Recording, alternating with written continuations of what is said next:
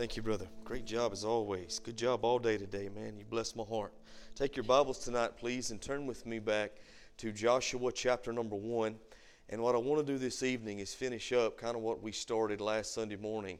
I began teaching from Joshua chapter number one last week in, uh, in our Sunday morning service, and my plan was to preach through uh, the first eight verses, and really got through about verse number seven.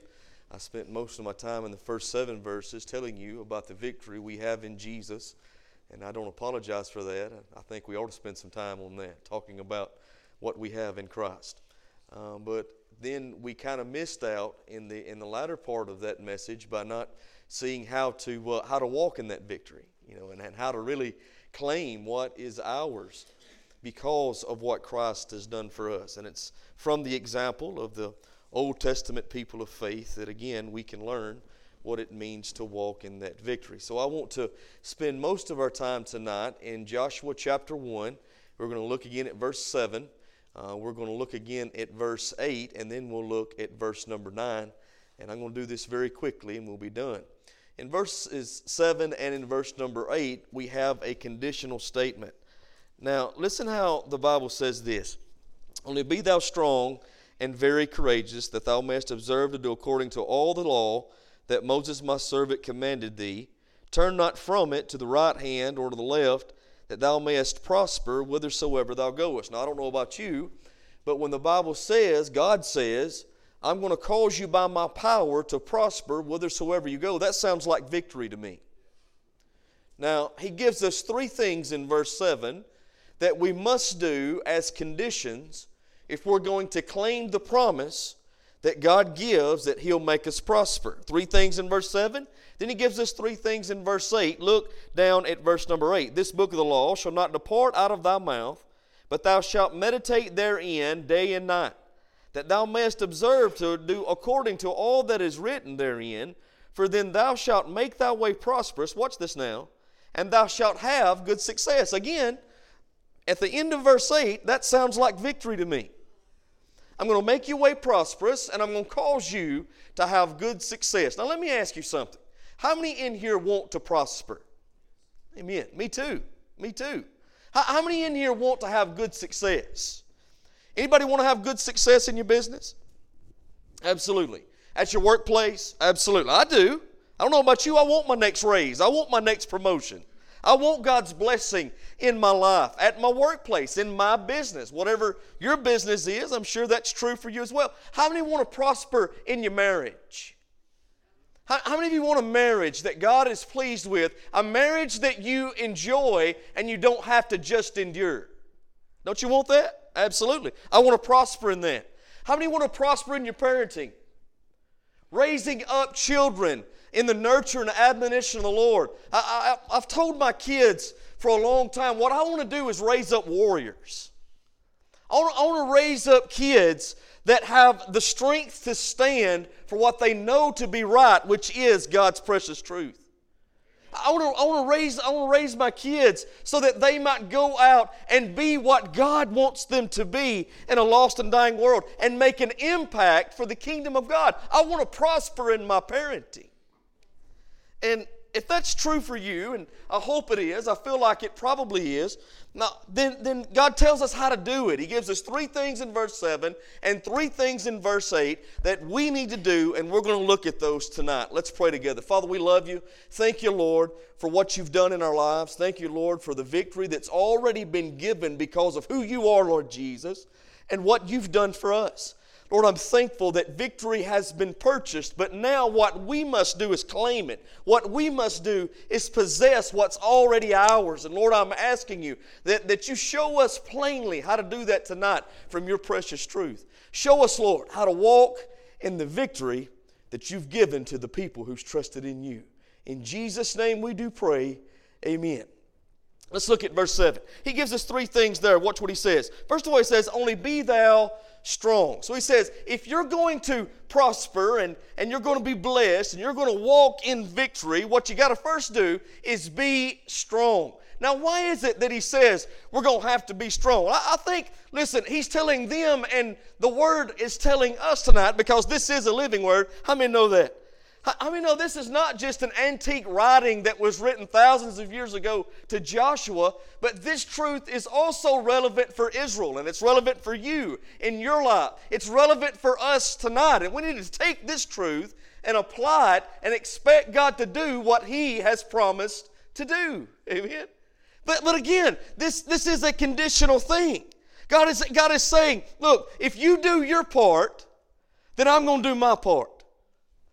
And, and folks, I cannot stress this enough. The work of God is hindered by our lack of faithfulness in keeping God's principles. It's not hindered by God's faithfulness in keeping His promises. God always keeps His promises. He's going to do what He has promised to do. His faithfulness, the Bible says, reaches to the heavens. God is going to be faithful, not because of who I am or what I've done or what I hadn't done. God is faithful because of who He is. And if He's promised it, He's going to do it. It's based on His integrity, not mine. Amen? Amen? And so you need to know that. God says, I'm going to do my part, but you've got to do your part. Let me tell you why I say that. Because what you do matters.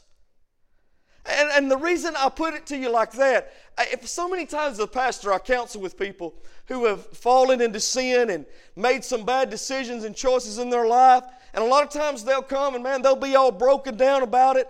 And they'll be sitting in my office or we'll be talking together somewhere and they'll say something like this Well, I just know God has a plan. Well, let me say something. A lot of times, the things we go through that is causing us so much, so much turmoil and so much heartache, that has nothing to do with God's plan. God's getting a whole lot of credit for things that God don't even do. That has nothing to do with God's plan for you. It probably has something to do with some poor decisions you've made. Amen? So we got to take responsibility for our own actions, myself included. Hey, listen, what you do matters. If God is going to allow you to be a part of what He's doing, then what you do matters, and it can hinder what God wants to do in your life and in my life. And so he, he makes this conditional statement. He says, First of all, you do your part, then I'm going to do my part. Got to keep his promise. We must live according to his principles. Now, he says, Be strong. Now, why does he tell us to be strong? Well, we need to be strong enough to stand for what we know to be right and true, regardless of whether or not it's popular, regardless of whether or not the world likes it or, not, or don't like it, we've got to be strong enough to stand as God's people. And I'm going to tell you something. I'm going to be very honest with you tonight. I want you to know that if you walk in the light, the darkness is not going to like that. If you stand for truth in a world full of lies, many times the world won't like that. Let me tell you why. Because light exposes what's in the darkness. You, could, you become to a lost and dying world a contradiction and it also a conviction for the wrong that's in their life. When you choose to do what God has told you to do, when you choose to live according to God's truth. And so when that happens, many times they ain't gonna like that. They're gonna come against you. And I'll promise you this in the world we live in today, it's going to take strength to stand for what God says is right. How many of you know God says that marriage is between one man and one woman? It's going to take some strength of the people of God to stand for that. Because when you say that in today's culture, you're going to be hated because of it. Matter of fact, I, I see a, a, time in the very near future where you could be even prosecuted as a hate. If, if you say that, you'd be prosecuted as a hate crime. That there are already legislation across this country that's trying to bring that to pass. And so we're going to have to have some strength to stand. I, it amazes me, but I never thought I'd come to the place in my lifetime where we didn't know whether it was a woman or a man. Do you know that right now, in, in, in New York, in the state of New York, there are 27 different genders recognized? 27. Now, if you tell people that God created man and woman, they don't like that. Why? Because it goes against what they feel, it goes against what they think. And what amazes me, that tolerant crowd that's always preaching so much tolerance becomes the most intolerant when you don't agree with them. And I promise you, if you make a stand for truth, they're going to come against you in that. We're going to have to have some strength as the people of God to stand up and say, God's word is still truth, and we're going to stand on it. I love the old hymn song, Standing on the Promises That Cannot Fall, listening to my Savior, uh, listening to the Spirit's call. How does that go? Somebody help me. Listening every moment to the Spirit's call. Yes. But, folks, we got to learn to stand on the promises of God because I can promise you this what God says will stand when the world is, is, is done away with. God's truth stands forever. So you got to have some strength. Listen what Jesus said. Uh, go with me over to the book of John. John chapter number 15. Look down with me to verse number 18. It says, If the world hates you, you know that it hated me before it hated you. If you were of the world, well, the world would love his own. But because you are not of the world, but I've chosen you out of the world, therefore the world hates you. Remember that the world that I remember that the word that I said unto you, the servant is not greater than his Lord. If they have persecuted me, they will also persecute you. If they have kept my saying, they will keep yours also. So what Jesus is saying is the world is going to hate you not as much because of who you are, but because of whose you are.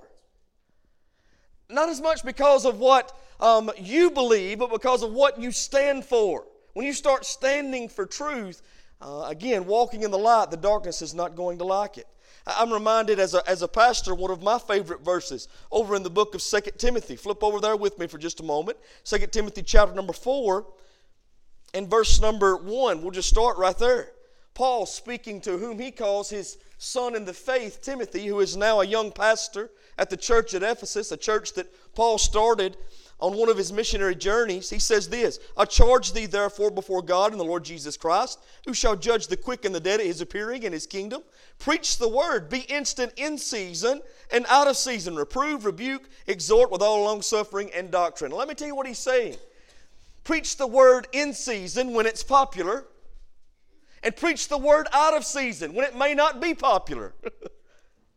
Because he, he goes on to say in verse number three, For the time will come when they will not endure sound doctrine, but after their own lust shall heap to themselves teachers, watch this, having itching ears. They're going to want their ears tickled. They're not going to want to hear the truth. And if there's ever been a time um, that that scripture has been fulfilled, I believe we're living in that day.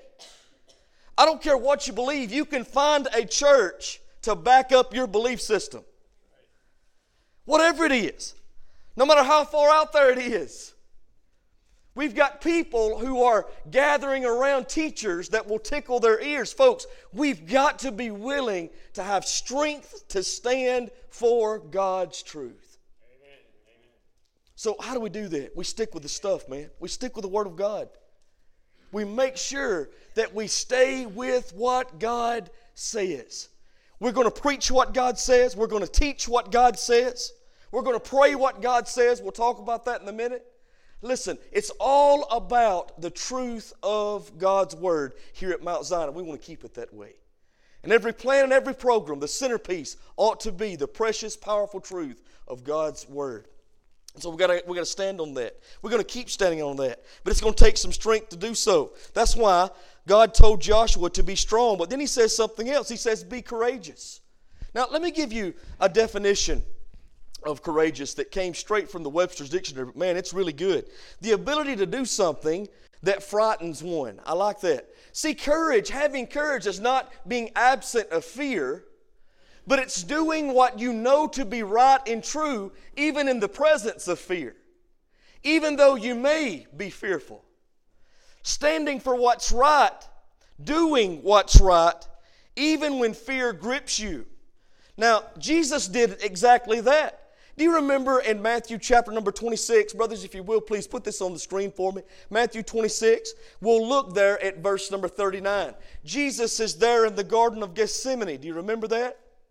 And he's getting ready to go to the cross. And I believe there in the Garden of Gethsemane, the night before he's to be crucified, I think even then, uh, the sins of all mankind was being placed upon him. If you remember when we studied through the book of John, we talked about what Gethsemane means. And Gethsemane means the place of crushing. And so I believe there in the Garden of Gethsemane, Jesus was already being crushed. And when he started praying, the Bible says that his sweat became as great drops of blood. What did he pray? Watch this. And he went a little further and fell on his face and prayed, saying, Oh, my Father, if it be possible, let this cup pass from me. But listen what he says. Nevertheless, not as I will, but as thou wilt. How many of you know Jesus was 100% God? God incarnate in the flesh. But he was also 100% man, minus that sinful nature that we all have. He was the God man. And because he was a man, I believe during this time he became fearful about what he was about to go into, about what he was fixing to go through. He realized that, listen, the sins of the world was about to be placed upon him. He realized he was about to suffer the cross. He realized for the first time in all of eternity, he was going to be sep- the first and only time he was going to be separated from God the Father because he was he would become sin the Bible says there on the cross. He became our sin bearer. And I believe there on the cross, when the scripture says that the sky, sky, turned dark for those three hours there, I believe that's, that's the time that God the Father turned his back on his Son. So the, for the first and only time in all of eternity, God the Father and God the Son's relationship was broken because of my sin and your sin. And I think all of that brought fear to the heart of Jesus. But listen, he had courage, even though there was presence of fear in his life about what he was going to face. He still did what he knew to be right and true. He says, Nevertheless, not as I will, but Heavenly Father, I've come to do your will. Your will be done. That's courage. Now listen to me, child of God. Some of you tonight, anybody in here scared to death about sharing their faith? I'll raise my hand. Scares me to death. Still. Shakes me up. I mean, I get nervous about it. Sometimes to the point of getting sick about it. I, I, some people ask me on Wednesday nights when we eat at 6 on Wednesday nights, I, I never eat, and there's a reason for that. You can ask my wife. I never eat on Sunday mornings either. Because I knew if I did, I'd get sick before I got up here. Man, I still get tore up about sharing what I know God's put upon my heart. Because I realize the great blessing I've been given, but I also realize the great responsibility. And I don't take that lightly. And so I still get, I get afraid. Man, every time I stand up here, it scares me to death. Still. Not as bad as it used to, but it's still there. So listen, I want you to know something. We've got to be courageous enough to do what's right, even in the presence of fear. Courage is not the absence of fear, but doing what's right in the presence of fear. And that's what we got to be courageous people, willing to stand, willing to stand for truth, and willing to speak truth. He says, Be strong, be courageous. But then he says something else in Joshua chapter number 1. He says, Be obedient. Watch this. He says, And observe to do according to all the law which Moses my servant commanded thee. He says, Take the word of God, find out what it says, and do it. Do it. Be obedient as the children of God to what God's told you to do. Now, let me tell you what I thought for a long time. Maybe you're the same way. I would pray and I'd say, God, please show me what you want me to do. Give me revelation for what you have for me. God, speak to my heart. Show me what I need to see. And, and really, what I thought at that time years ago, I, I really thought that God was going to open up the window of heaven and a beam of light was going to shine forth from heaven right into my skull and give me everything that I needed and give me all the answers that I was searching for. And now, don't get me wrong. Maybe, I wanted God to speak with this great big booming voice from the heavens so that I could hear exactly what He wanted me to do. And folks, I want you to know something either one of those things God's capable of. He can bring the, the, the uh, light from heaven, that light beam, and give me everything I need. He can speak with a great big giant booming voice. He can handle that. I'm not sure I could handle that, but He can handle that. But then one day, in, in a time of study, it became clear to me. I want you to know listen, God has already given you exactly what He wants you to do. Let me tell you where you find it right here in the Word of God. Are there specific things that God gives us to do in our own individual ministries? Absolutely. But I want to tell you if you want to know what God wants from you and for you, look to His Word. He told Joshua, Observe to do all that is written in the Word. Be obedient to what God says. So we need to be strong, we need to be courageous, we need to be obedient. That's the first three things. Now let's go on to verse number eight. Watch this. He says, This book of the law shall not depart out of thy mouth. Now, what's he saying? I think he's saying to speak God's word with your mouth. Amen? Speak it with your mouth. When do we speak it? Well, let me tell you two very, very important times. You need to be speaking the Word of God. You need to be speaking the Word of God in your prayer life. Learn to pray God's Word. Amen? Learn to pray God's Word back to Him. I love 1 John 5 14. The Bible says that we can be confident that if we ask anything according to His will, He hears us. In my prayer life, I continually pray that back to God, reminding Him of what He's promised me. Amen? Let me tell you something, I pray over my kids all the time. I pray over my kids whether they know it or not. Sometimes it's when they're asleep at night, I'll just sneak into the room, lay my hands on them. And I pray that no weapon that's formed against them shall prosper. I pray that God would do a work in their life that only He can do by His power. And He that hath begun the good work would perform it unto the day of Jesus Christ. Philippians 1 6. I'm praying God's word into their life over them. Speak God's word in your prayer life, and you will be amazed at how powerful your prayers become. I'm telling you, it works. So speak God's word in your prayer life. Let me give you another one. Speak God's word to your problem. See, you got to get a hold of you some scripture. I'm talking about some scripture that means something to you. Now, I can give you several of my favorite, and I'll be glad to do so tonight, but I want you to get a hold of scripture that is special to you. And I want you to hold on to that and memorize that. Spend time uh, uh, hiding God's word in your heart so that you can use it when those problems arise. How many know that's what Jesus did? Go with me, if you will, to Matthew chapter 4. Let me give you what Jesus did with his biggest problem Satan himself. Watch. Matthew chapter 4, verse number 1 Then was Jesus led up of the Spirit into the wilderness to be tempted of the devil. And when he had fasted 40 days and 40 nights, he was afterward and hungered. And the tempter came to him. He said, If thou be the Son of God, command that these stones be made bread. But he answered and said, It is written, Man shall not live by bread alone, but by every word that proceeds out of the mouth of God. Look at these words there. Jesus said, It is written. Now let me ask you something. Where's it written at? It's written in the Word of God. What he's quoting is Deuteronomy 8:31. And he's saying back to the devil, he's speaking God's word directly to his problem. Are you seeing that? You need to learn to do that too. When you feel Satan attacking your family, speak God's word. When you feel those temptations coming on you like a flood, speak God's word. When you feel those problems arise in your life and you can't explain where they're coming from, speak God's word to it. Just like Jesus did. Then the devil take them up into an holy city and sitteth him, on a, sitteth him on the pinnacle of the temple and said unto him, If thou be the Son of God, cast thyself down, for it is written, He shall give his angels charge concerning thee, and in their hands they shall bear thee up, lest at any time thou dash thy foot against a stone. Jesus said unto him, It is written again, Thou shalt not tempt the Lord thy God, Deuteronomy 6 16. Jesus is quoting the word back to Satan. He's quoting the word to his problem. He's keeping God's word in his mouth. He's doing what God the Father told Joshua to do back in Joshua chapter 1. What God has told us to do. Jesus leads by example. Can you say amen?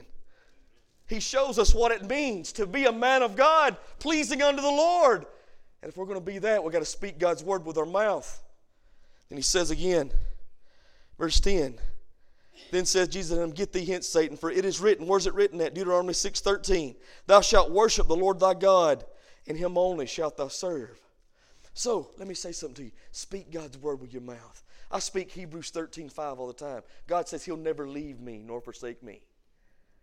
I speak Philippians 1 6 all the time, being confident that He that has begun this good work in you will perform it unto the day of Jesus Christ. I speak Hebrews 12 2 all the time, that Jesus is the author and He's the finisher of my faith. Amen? Get you some scripture and start speaking God's word from your mouth. There's power in it, I'm telling you.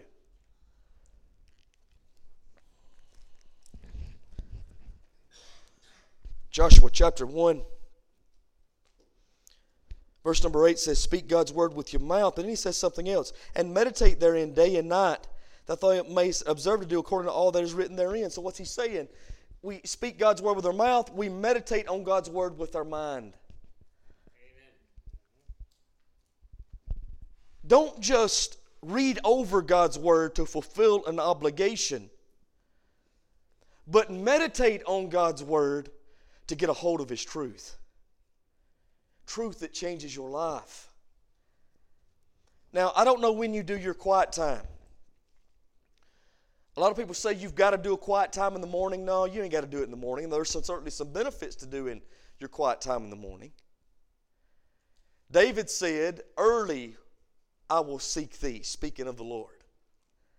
He had his quiet time in the morning. I think that if we do our quiet time in the morning and get a hold of God's truth early, then we can meditate on it throughout the day. We can think on what really God is saying to us. But I want to encourage you, whatever you are, whenever you are best, do your quiet time. Some of you are not morning people. Some of you are. Some of you are more night owls. That's okay. Whenever you are at your best, take time to spend time in God's Word. And when you spend time in God's Word, don't just read over, meditate on it. What does it mean when it was written? To those people? Who's God speaking to there? Keep God in context. What does it mean today in the context that I live in? And when it really hits home to you, is what does it mean to me? How does this apply to my life? Meditate on those things. Think on those questions. Pray that God gives revelation through His inspired Word of God.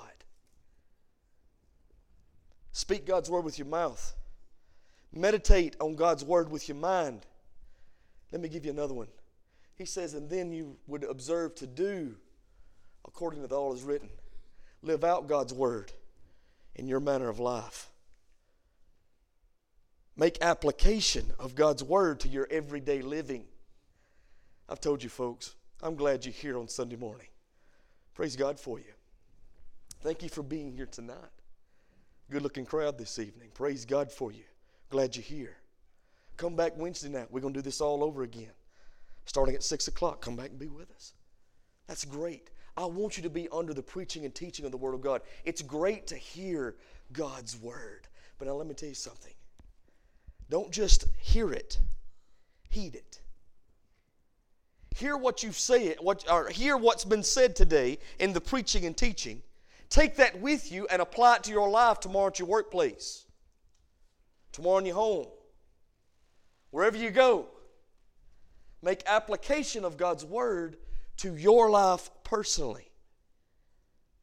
Observe to do all that is written therein. Live out God's word in your manner of life. I'm telling you, we can have victory. It's been purchased for us by the precious blood of Jesus. For those who've placed their faith in Him, we've been given the victory. But we can only walk in it when we do life God's way. Amen?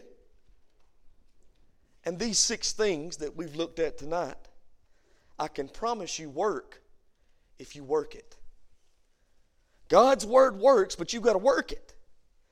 You've got to put it into practice. Now, let me give you some very practical things to help you overcome. Let's just say that somebody in here has a problem with chocolate cake.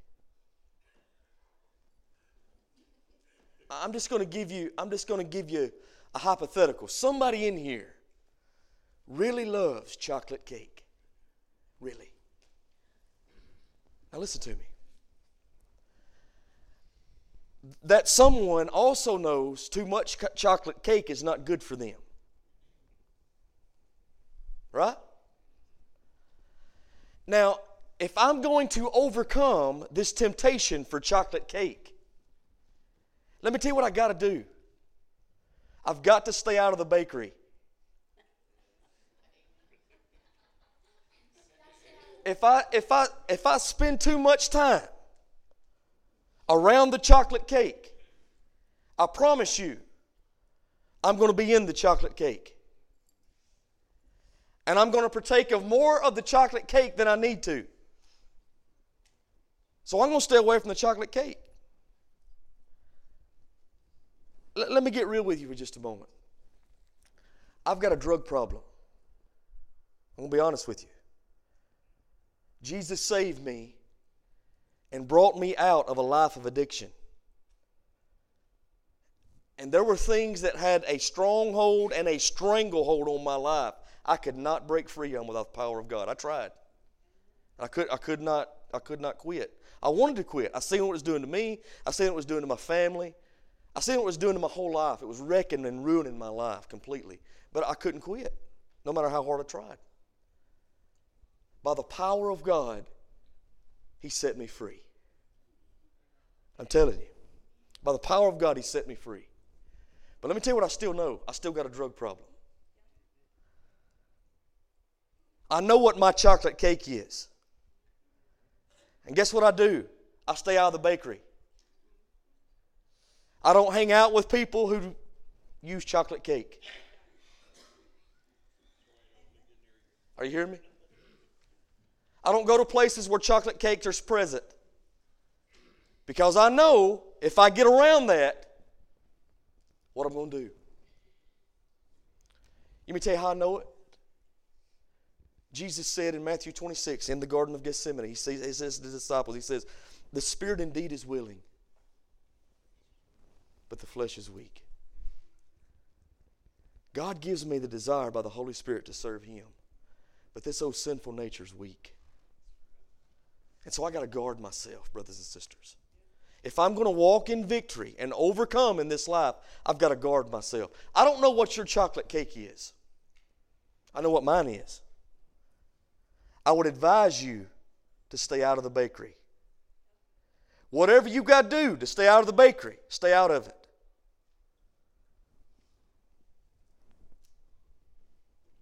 You can have victory, but you got to do it God's way. Amen? Let me pray for you tonight. Anybody got any special needs before we close? Yes, ma'am.